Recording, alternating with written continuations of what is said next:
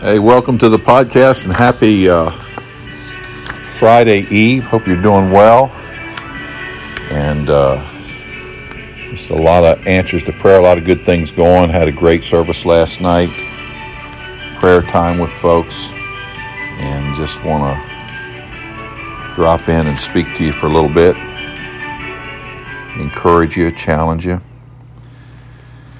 Well, uh, we need to pray for the folks that are sick and the folks that are bereaved. A lot of those. And uh, don't forget to pray for those. We've got we give you that list on uh, you can remember and um, I promised you that we would try to get that on email. We need to get your emails in, so that's something we need to work on with our media staff. And and uh, but what I want you to really focus on, I want to really start to focus on. We've been doing, we've been focused on, but I want you to pray for the evangelistic outreach on Sunday evening, September fourth. We'll have it not this week, but next week, and uh, um, I'm excited about it. And uh, I want you to pray about it. I want you to pray about it, and I don't want you. I, I, I don't want folks. To, I don't want you to be don't want you to be nervous about it because it's it's where it's going to be a team effort, and uh, I'm going to be right there with everybody and make sure everything goes well. So let's uh, let's pray for that evening, and uh, and let's just let's just not let, us just make it a part of our daily prayer life, a day, our our thought life during the day, and just begin to pray. Pray for me that I'll have clarity as your leader and pray for everybody that can be there to get involved. We want to see the teens involved, young people, adults alike, and just uh, just uh, a new a new page in the in the in the history of Faith Independent, and uh, and hope we look back and see how God just changed us as as He used us to sow the seed. Well, Lord, we thank you for the day. We pray that you bless as we look in your Word and Lord, pray for the sick folks we've been praying for. And we thank you for answering the prayer. We pray for those that are bereaved and uh, just heartbroken. And then, Lord, we pray for, uh, we, we, we want to lift up the, the evangelistic outreach. And just got a message from my pastor friend in Florida where I visited, and he encouraged me and told me he was praying for us. And Lord, we just pray that you just bless.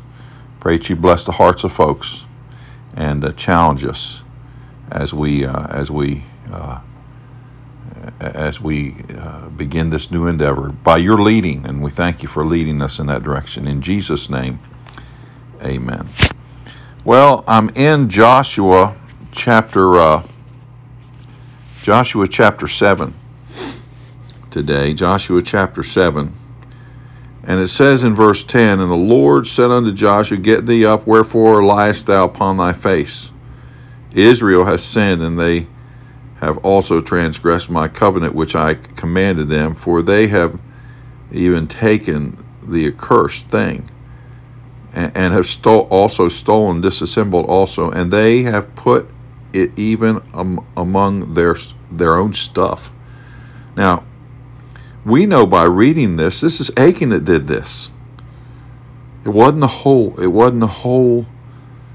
Uh, country of Israel, it was it was Achan, but God judged the whole group, and, and that ought to teach us a lesson, folks. If God's going to do anything in our church, He it, we've got to all be right. You know, you know when I when I was a kid, I thought church. You know, I'm going to go to church, and I got to go to church. But I didn't know why.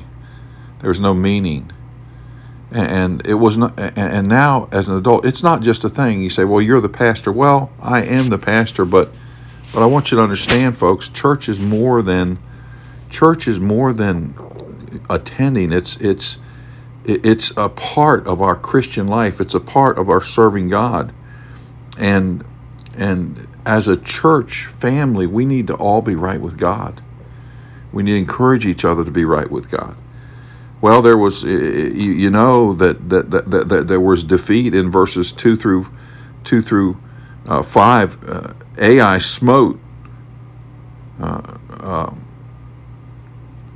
uh, uh, 36 men, killed them. They lost. And, and, he didn't send he didn't send the whole group up there. He should have.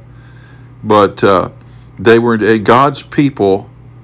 Listen, we are never in more danger.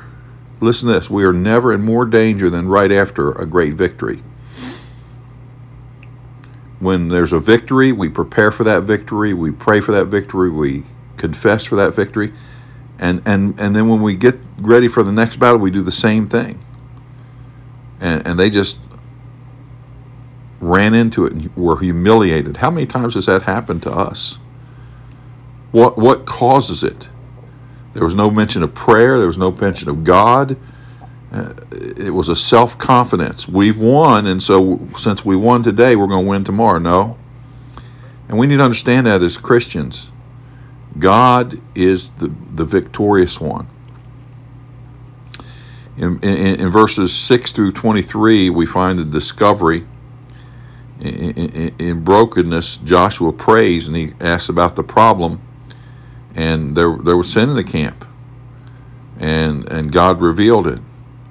And so not only defeat and discovery, but in verses 24 through 26, we see the doom of, of and Achan, Achan took it. Achan took it. Just one man took the stuff. But guess what? His whole family paid the price. His whole family paid the price. Now, God's God's not God's not God's not going to change.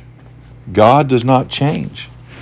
And and and and when there's when there's defeat and there's discovery and there's doom, we we need to understand, folks. We need to drop back and say, "Hey, what what God? What do we what what help us?"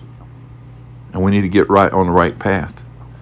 And folks, there's never a time like like today to be right as an individual with the Lord.